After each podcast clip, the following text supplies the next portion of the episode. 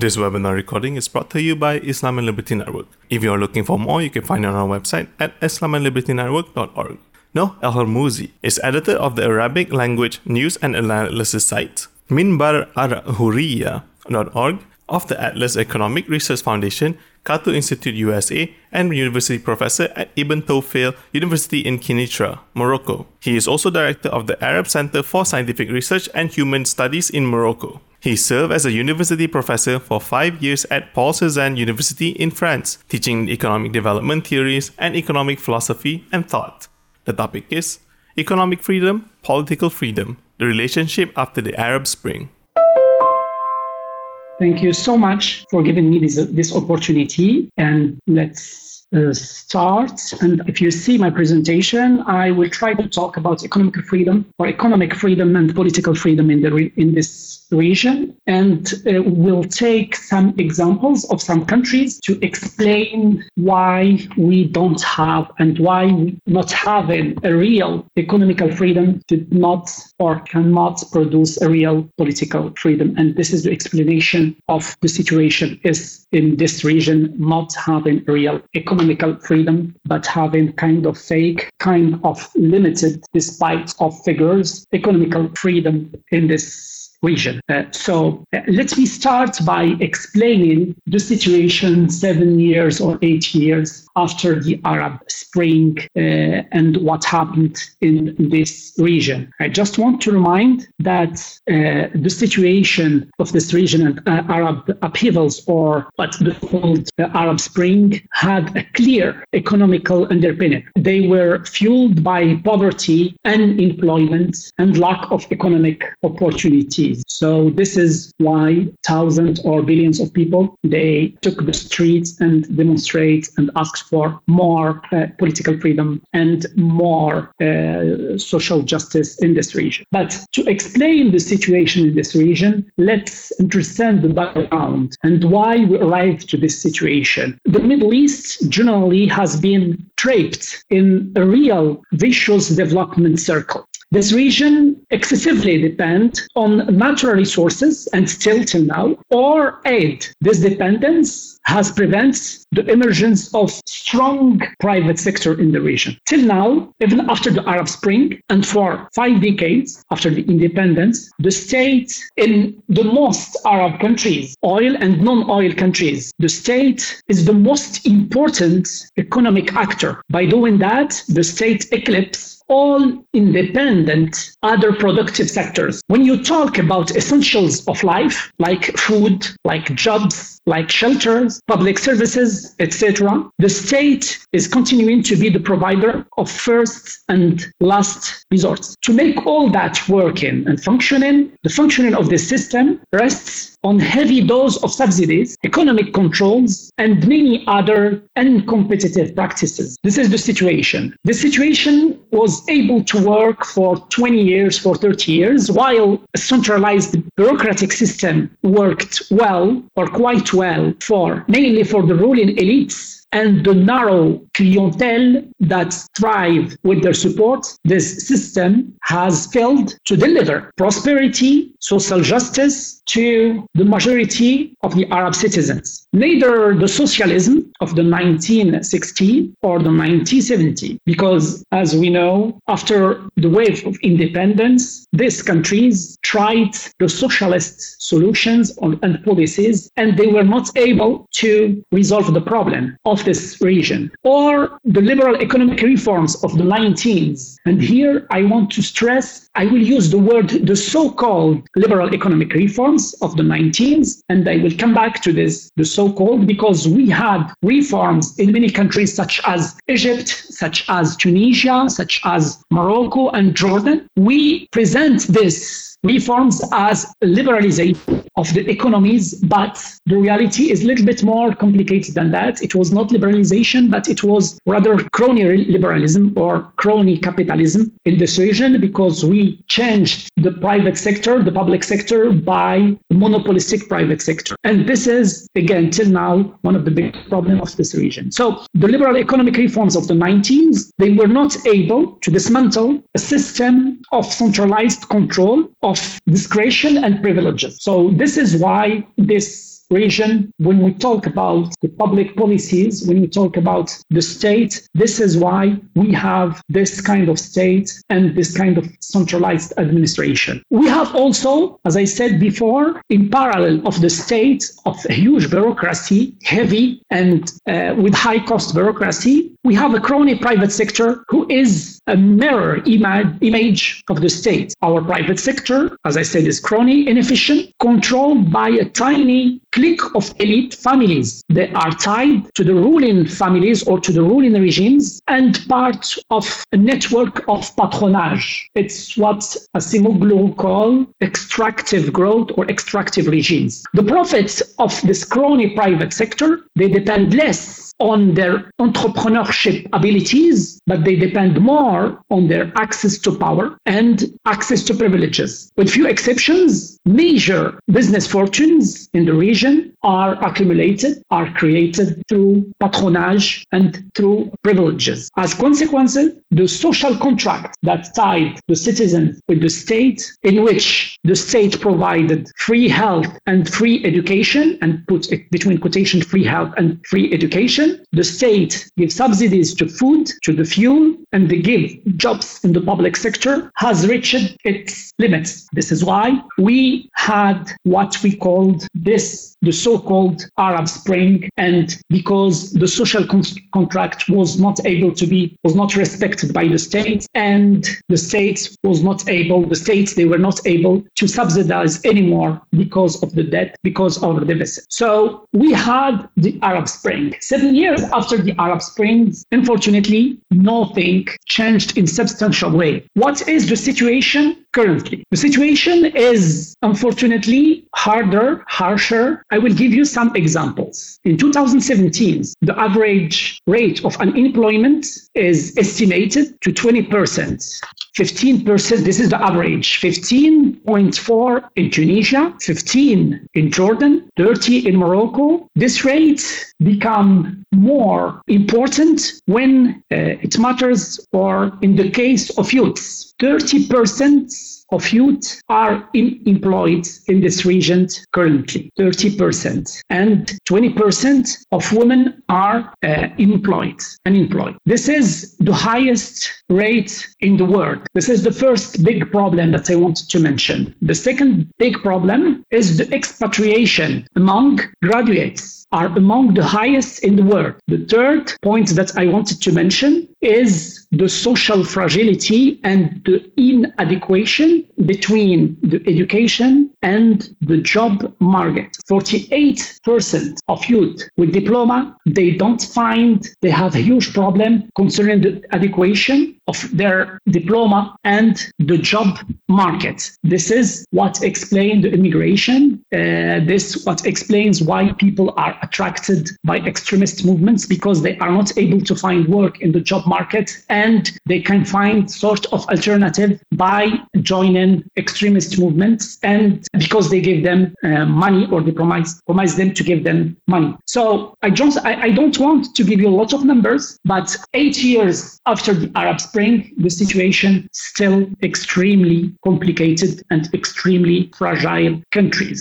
Concerning the structure, the productive structure of this region, economically talking, these countries they have huge public debt. The total estimation of the public debt of the region is 50%, taking into consideration that in monarchies or monarchies. Few examples, the public debt of Jordan is nearly 100%. The public debt of Egypt is 101%. The public debt of Lebanon is 150%. So to give you an idea about the deficits and about the debt. So as I explained in the beginning, this we understand how the context imposed this situation and what is the consequences of this situation. So the question now, what is the situation of economical freedom in this region and how the lack of this economic freedom impact the political freedom? Uh, till now, there is no clear causality between economical freedom and political freedom in this region. We have kind of intuitions, and I will explain why. But generally, it's accepted that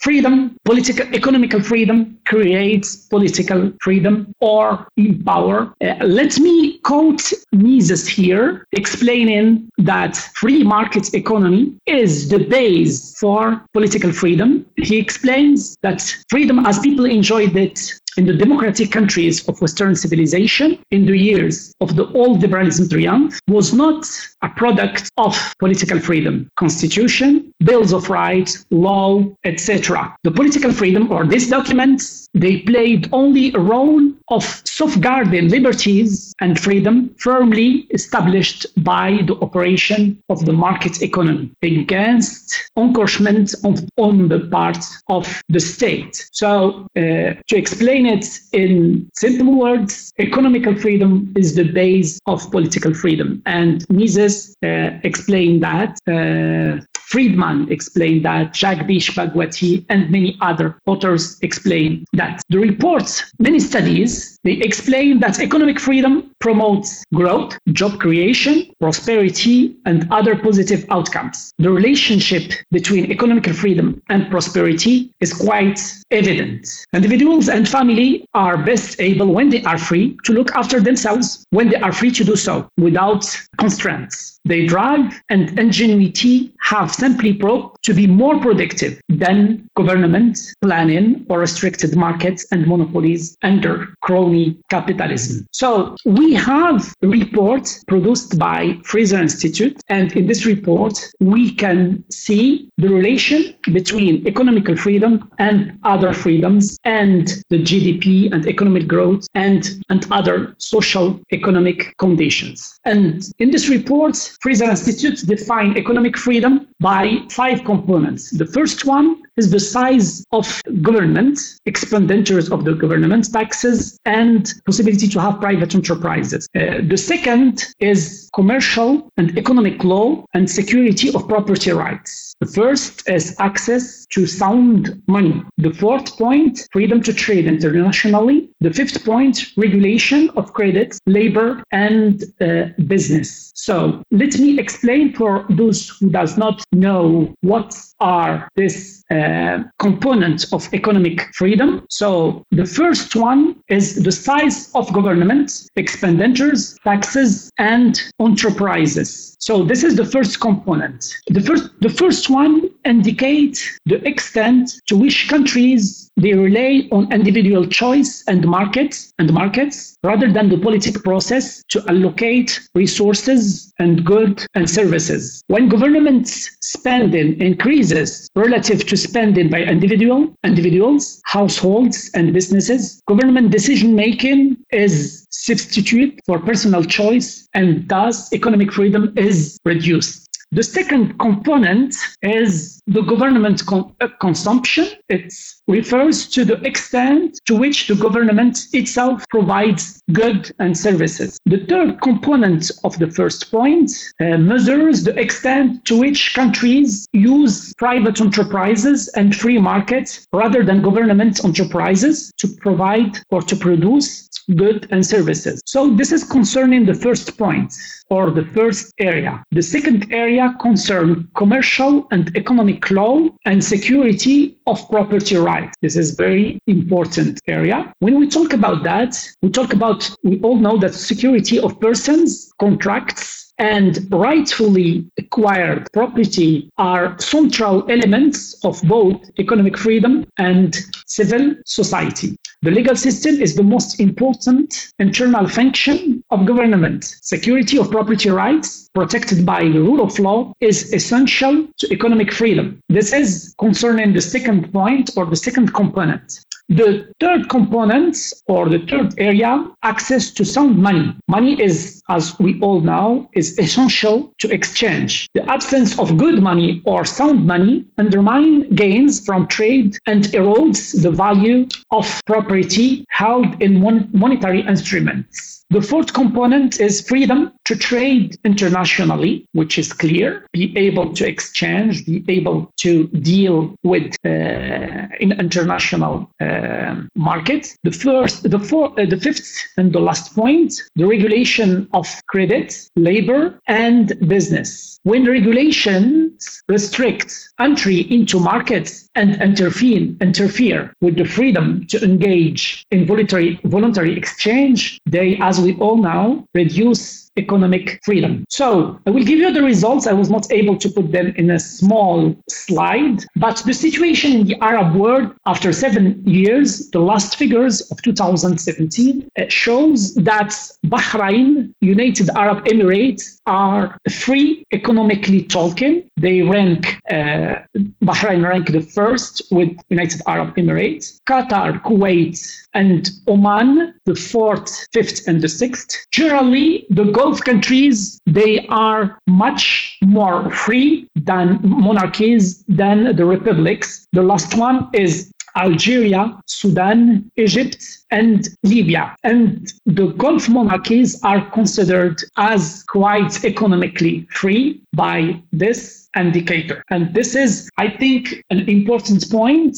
Why, if they are economically free, they are not democratic and they are not politically free? And why, if we have this intuition, or as explained by many authors, as I said in the beginning, by Mises, uh, by Friedman, by Jacques Jagdish And by the Fraser Report, economical freedom will permit or will be able to create political freedom, which is not not the case. So the question is why they have this political economical freedom and they are not politically free. As you may know, the Gulf countries are not at all free. So what is missing? So when you look into details, you understand that generally, uh, when we want to produce this kind of reports, we use generally available data, but sometimes we forget to look closely to details, and some details are extremely important to explain the situation. So, uh, just before give you a few some examples, I want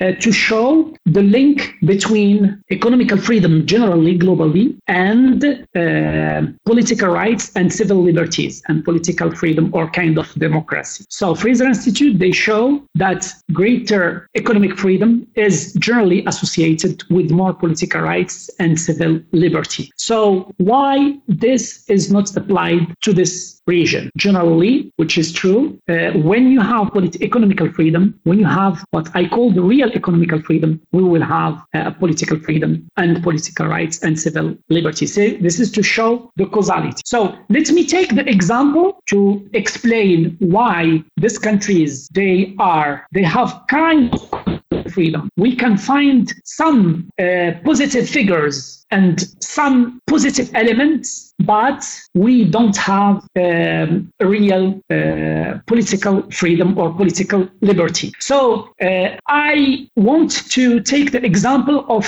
four countries. The first one is Morocco and explain how we have kind of economical freedom and we have kind of political freedom, but not enough to create or to engage Morocco in a real economical strong path of growth. I will take the second second case, and I will talk about Tunisia. Then I will talk about Egypt. Then I will talk about Saudi Arabia. And I will explain why I chose these uh, countries.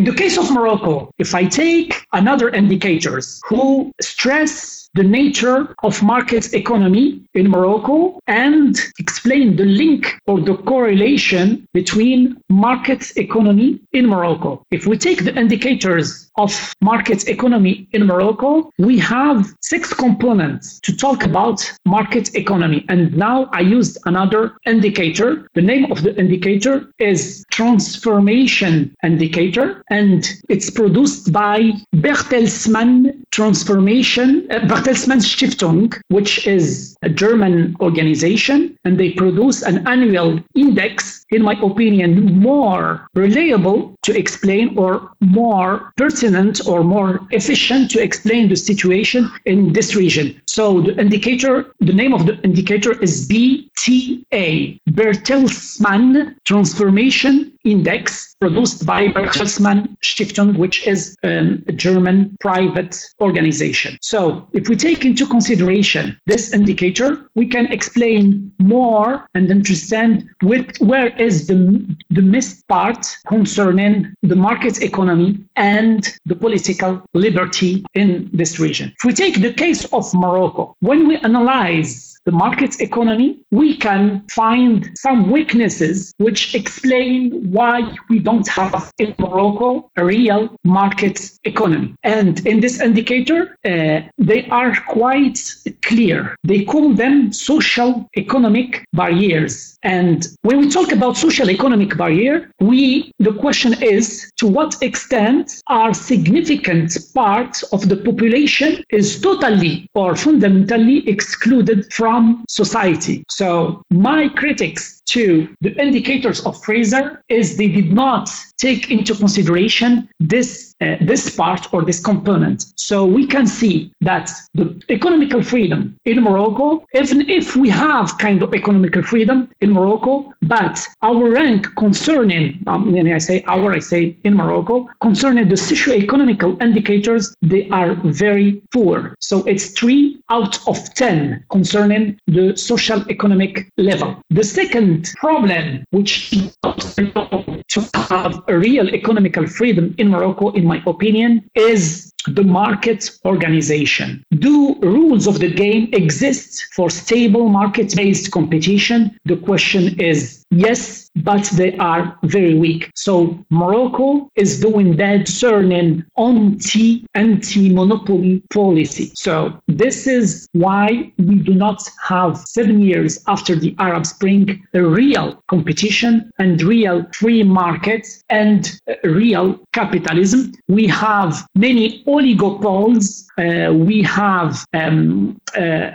non-efficient anti-monopoly policy. For whom, for those who knows Morocco, we have a few businessmen who control the main economic activities in Morocco. So this is concerning Morocco and concerning the uh, the market economy. Without any surprise, we can see uh, that the government the governance index. So since we don't have competition, since we don't we don't we don't since we have oligopoles, etc., the governance index is very poor in Morocco, and the situation uh, became uh, harder or weaker after 2011. So this is the case of Morocco: the absence of anti-monopoly law and the existence of some oligopoles who are controlling de facto the economy, prevent the, economy and preventing competition in this uh, in this region. Why I took the example of Morocco first because it's my country. Second,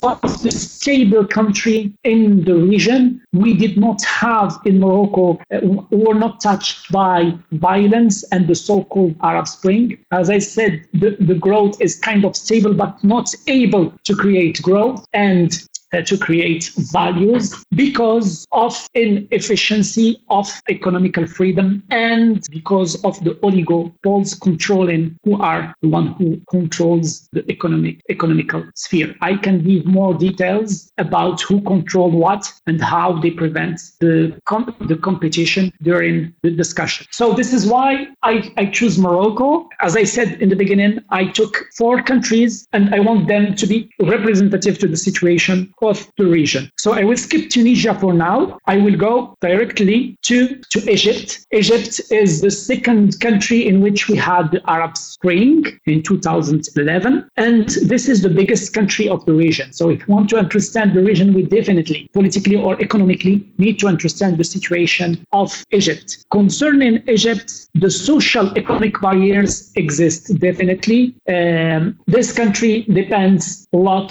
on the Suez Canal, remittances, oil product um, from worker uh, working in Arab oil producing countries, and we have huge social economic barriers, and a big part of the society is ex- excluded from the market. This is one of the biggest weaknesses why we don't have real free market, and we were not able to have a free market then real political liberty. Um, the second problem in Egypt is market-based competition. It's extremely weak. Uh, the economic reforms and adjustment programs initiated under the prime minister, uh, they were not accepted by the population and the corruption the corruption is very developed and the process was not transparent. And as uh, the persons who follow the situation of Egypt we can hardly talk about competition. 40% of the GDP is controlled by the military who are excluding de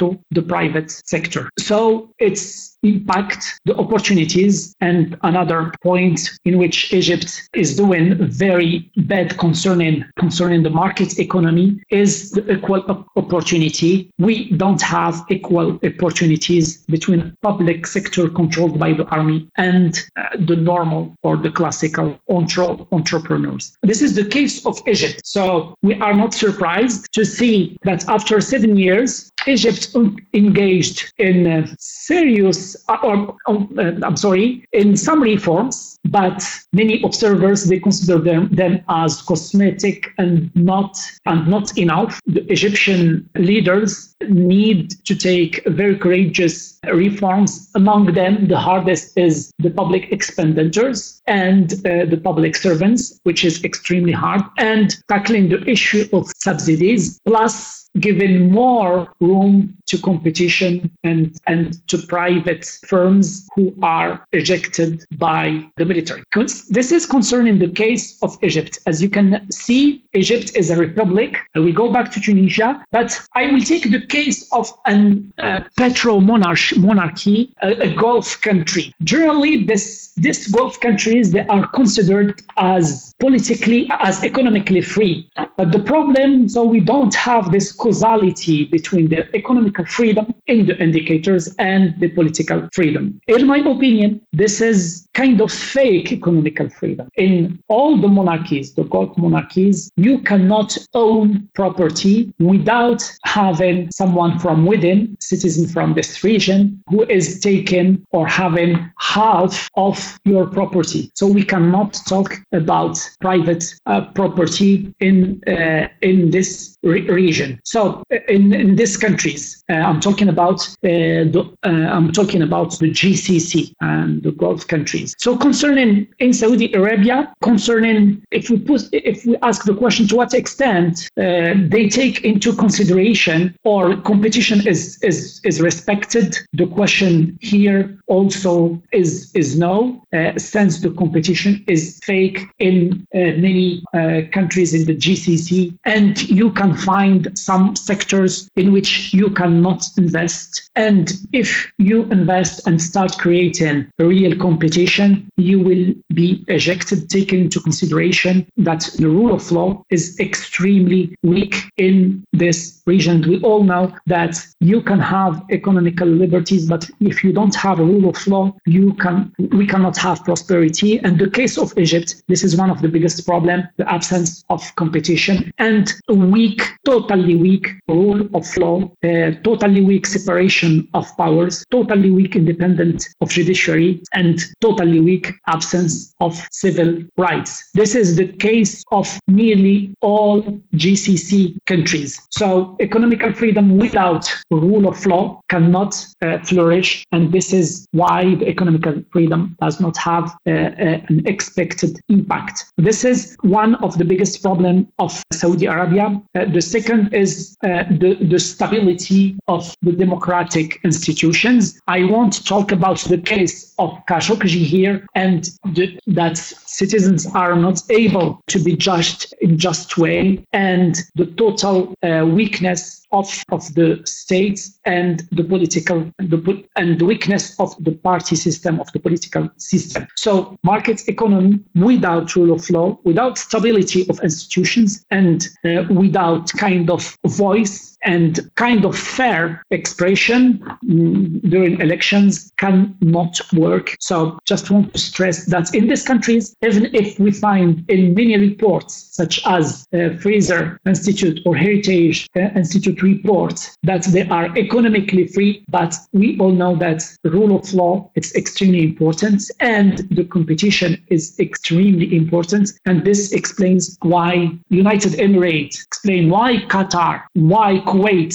are economically free, uh, property rights generally respected, except of, uh, as I said, you need to be uh, in, in some sectors, you need to, to, to have someone from within, a citizen from within, being a part of um, I'm glad to see uh, Johnny with us. We had a very interesting discussion about that, and we are trying to write something about that the causality between political freedom and economical freedom in this region. And please expect within few weeks or a few months from now and something outcome from us about the link between these two countries. But after our first uh, brainstorming, we agreed that even if we have kind of economical freedom, even if some indicators they show that we have economical freedom, but the causality between this economical freedom and political freedom still weak because, in my opinion, the absence of the real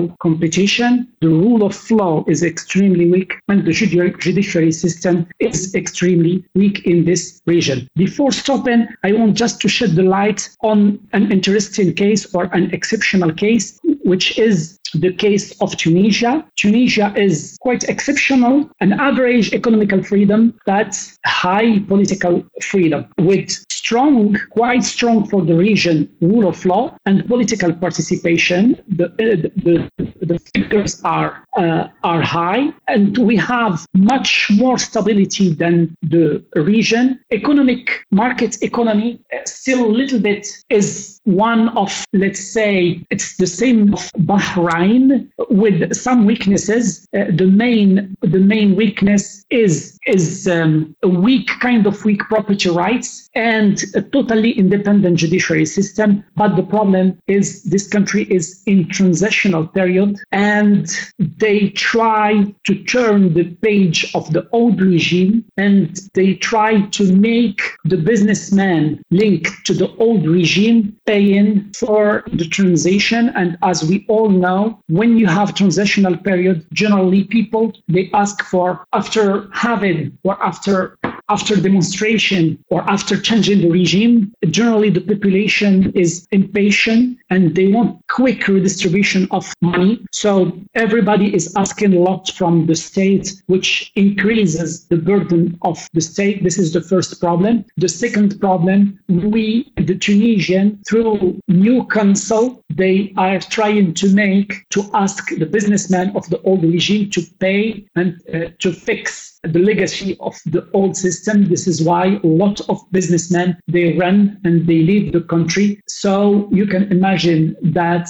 the capitals and the money is leaving the country, impacting very negatively the situation of Tunisia. So this is why we can have economical freedom and kind of political freedom, but when we have this kind of instability, when we have this climate of uh, revenge, uh, when we want this kind of people to pay for the mistakes of others. It creates instability, climate of fear, and the economical situation of Tunisia is affected by all this climate. Good. So to summarize all that, economic freedom is fragile despite of some figures, still fragile in this in this region. It's extremely important to empower it and to work on that, but working also in some specificities of economical freedom and rule of law of this region to be able uh, to take advantage from the changes in the situation of the Arab world. So I'm open to your question. Linda Watson says,